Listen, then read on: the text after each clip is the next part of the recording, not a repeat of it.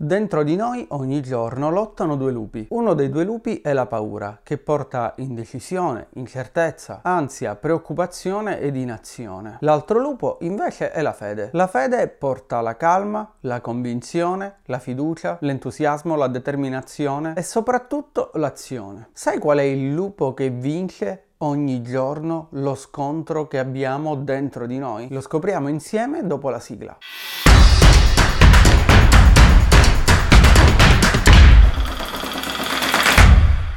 Il lupo che vince lo scontro che si svolge quotidianamente dentro di noi è il lupo a cui noi diamo da mangiare. Nel libro di Gary Keller Una cosa sola, se vuoi approfondire questo libro guarda il video suggerito nella scheda, vengono presentati quelli che sono definiti i quattro ladri della produttività. E questi quattro ladri sono l'incapacità di dire di no, la paura del caos, le cattive abitudini sanitarie e l'ambiente circostante quando non sostiene quelli che sono i nostri obiettivi. Come fanno dunque questi ladri della produttività ad influenzare il nostro comportamento quotidiano? Per quanto riguarda l'incapacità di dire di no, molti di noi non riescono fondamentalmente a dire di no alle richieste che vengono fatte dall'esterno. E il vero problema è che ogni sì che noi diciamo ci porta lontano da qualcos'altro. Di fatto si dice che per ogni sì che diciamo dobbiamo proteggere quel sì con mille no. Se vogliamo infatti essere produttivi dobbiamo imparare a dire di no a tutte le cose che ci possono distrarre dall'obiettivo che ci siamo prefissati. Di fatto ogni volta che diciamo di sì a qualcosa o a qualcuno dobbiamo sempre avere ben chiaro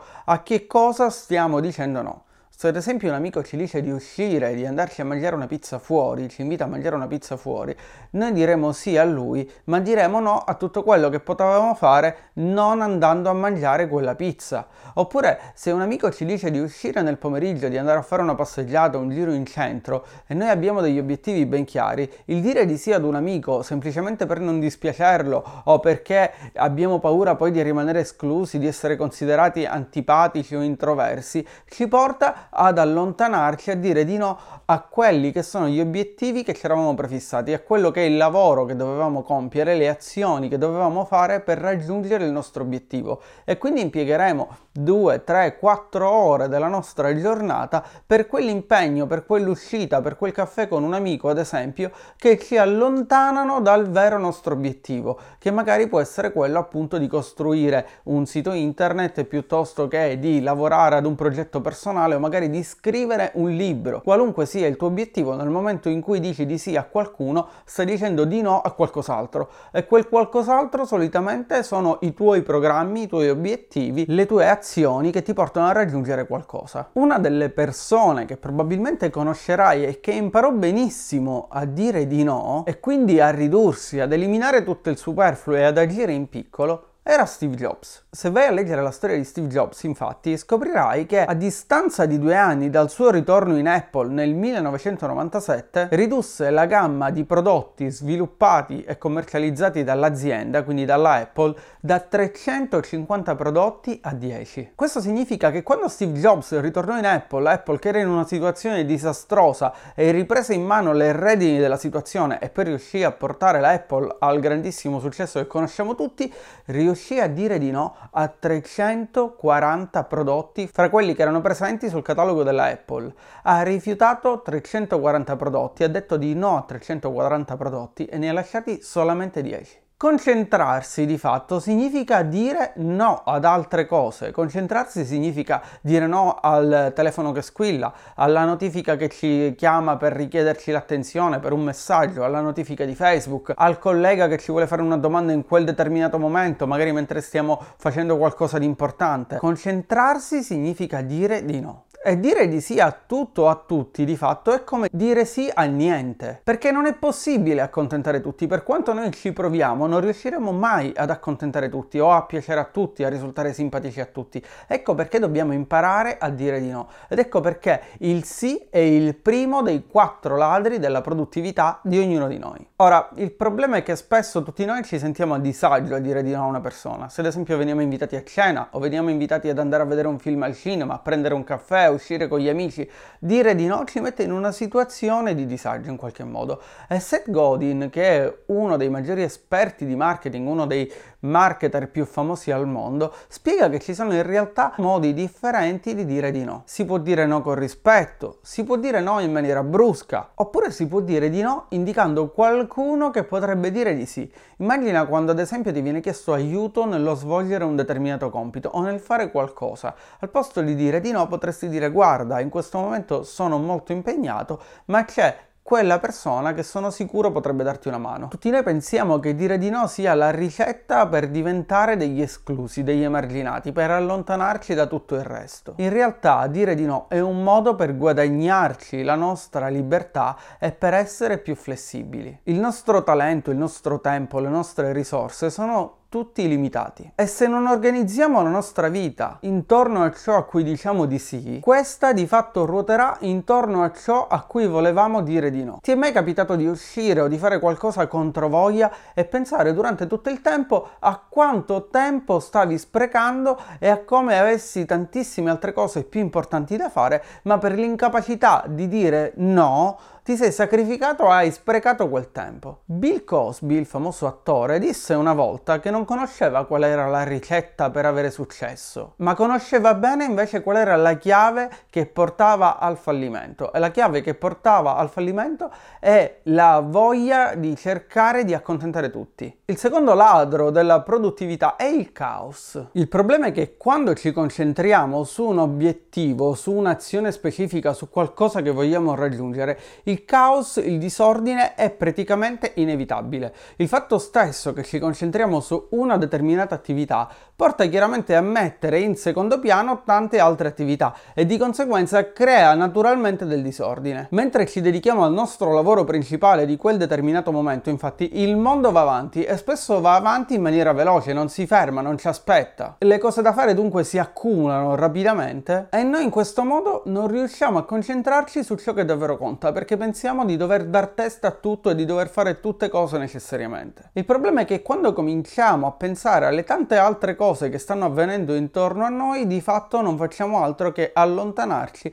da ciò che ci può portare il maggior risultato, da ciò che può fare la differenza nella nostra vita. Dobbiamo dunque imparare ad affrontare il caos e soprattutto non dobbiamo avere paura del caos, dobbiamo imparare a focalizzarci. Il terzo ladro della produttività sono le cattive abitudini sanitarie. Spesso non ce ne rendiamo conto, ma di fatto le cattive abitudini sanitarie possono influire in maniera pesante e negativa sulla nostra produttività. Quando parlo di abitudini sanitarie parlo dell'utilizzo della nostra energia. Ognuno di noi ha una determinata quantità di energia e in base a ciò che mangiamo o all'attività che facciamo, al nostro stile di vita, questa energia può essere più o meno alta. Pensare che la salute e il focolare domestico aspetteranno e che abbiamo cose più urgenti da fare, banalmente non fare un po' di attività fisica ogni giorno, non andarci a allenare ogni giorno, piuttosto che mangiare molti zuccheri o mangiare molti dolci perché abbiamo bisogno di energia o perché abbiamo voglia di qualcosa di dolce, in realtà non fa altro che far calare la nostra produttività, la nostra efficacia e la nostra efficienza. Un grande rendimento e una grande produttività infatti richiedono una grande riserva di energia, una grande quantità di energia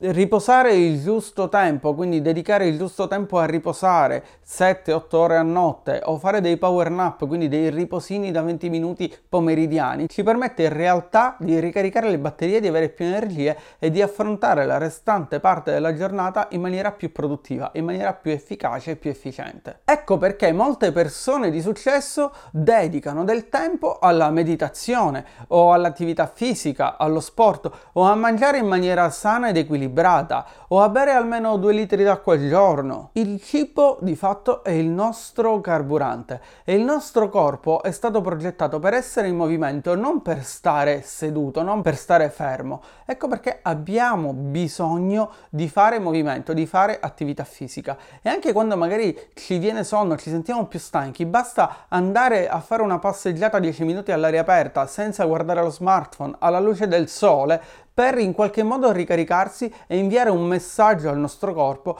che fa capire che la giornata non è ancora terminata e ritrovare la giusta energia e la giusta produttività.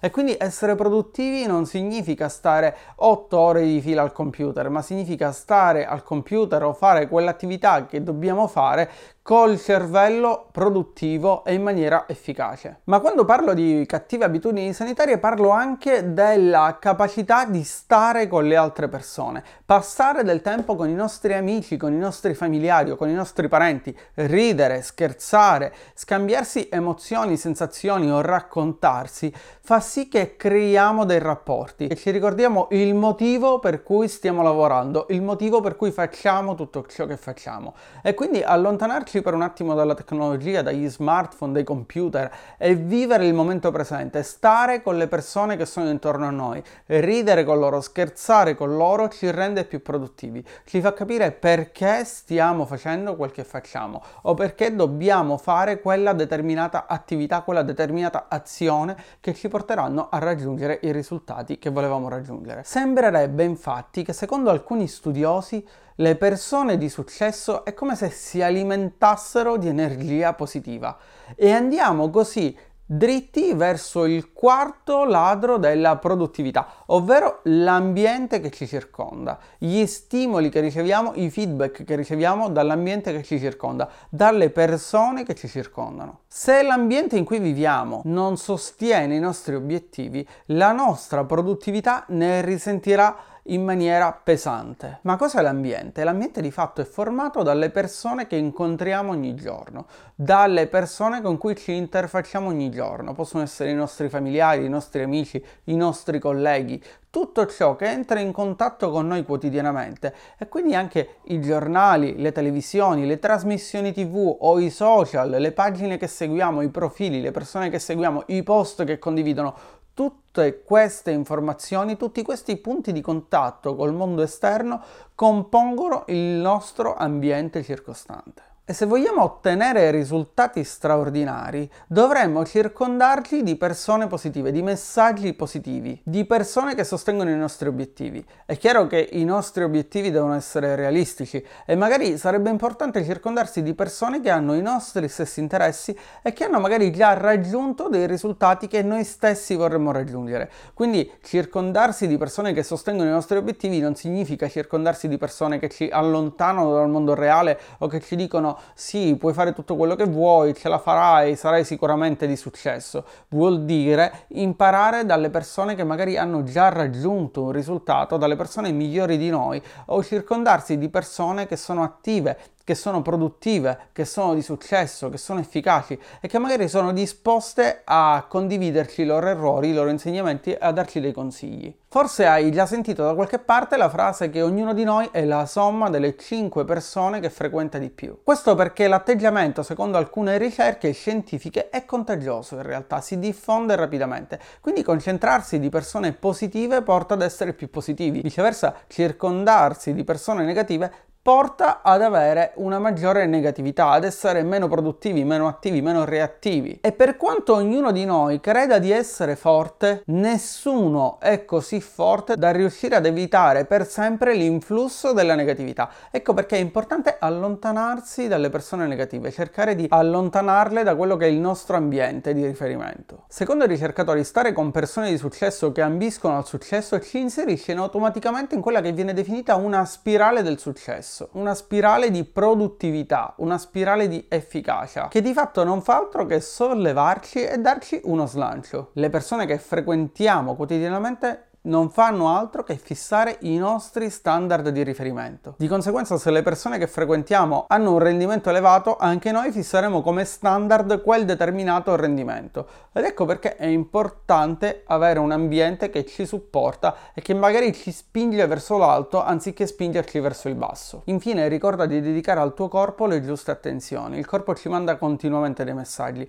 e ognuno di noi ha bisogno di 8 ore di sonno. Anche se magari hai difficoltà a prendere sonno, il problema non è il fatto che tu abbia difficoltà a prendere sonno, ma esattamente come un motore ha bisogno di raffreddare o come un computer che lavora con più processi contemporaneamente o uno smartphone si surriscalda quando lo utilizziamo troppo, allo stesso modo il nostro corpo e il nostro cervello ha bisogno di riposo e questo riposo sono le 8 ore a notte che dobbiamo dedicare proprio al riposo, allo staccare la spina, al dormire e ricaricare le nostre energie. Gary Keller suggerisce dunque 5 passi fondamentali per essere più produttivi. E questi 5 passi sono meditazione e preghiera per riattivare l'energia spirituale che è presente in ognuno di noi, alimentazione adeguata, esercizio fisico, un numero di ore sufficienti di sonno e di riposo per preservare l'energia o per ricaricare le energie e abbracci, baci e risate con i nostri cari, con i nostri amici, con i nostri parenti e familiari e conoscenti al fine di attivare quella che è l'energia emotiva, l'energia che ci porta a fissare degli obiettivi. E infine un ultimo suggerimento è quello di pianificare e calendarizzare le nostre attività per preservare l'energia mentale, ovvero sapere ciò che dobbiamo fare durante la giornata in modo che il nostro cervello si possa concentrare su quei compiti al fine di essere più produttivo e questo ci permette di evitare di sprecare energia mentale e dover pensare a tutto ciò che dovremmo fare, fermarci perché ci eravamo dimenticati quell'attività piuttosto che quell'altra cosa, quell'impegno da sbrigare. Spero che questo video ti sia stato utile, ti invito a lasciare un commento e dire la tua se conosci altri consigli, trucchi o ladri della produttività, ti invito a mettere un pollice in su, quindi un mi piace se ti è piaciuto questo video e iscriverti al canale e attivare la campanella per ricevere le notifiche su tutti i video che pubblicherò sul canale. Ci vediamo nel prossimo contenuto su questo canale.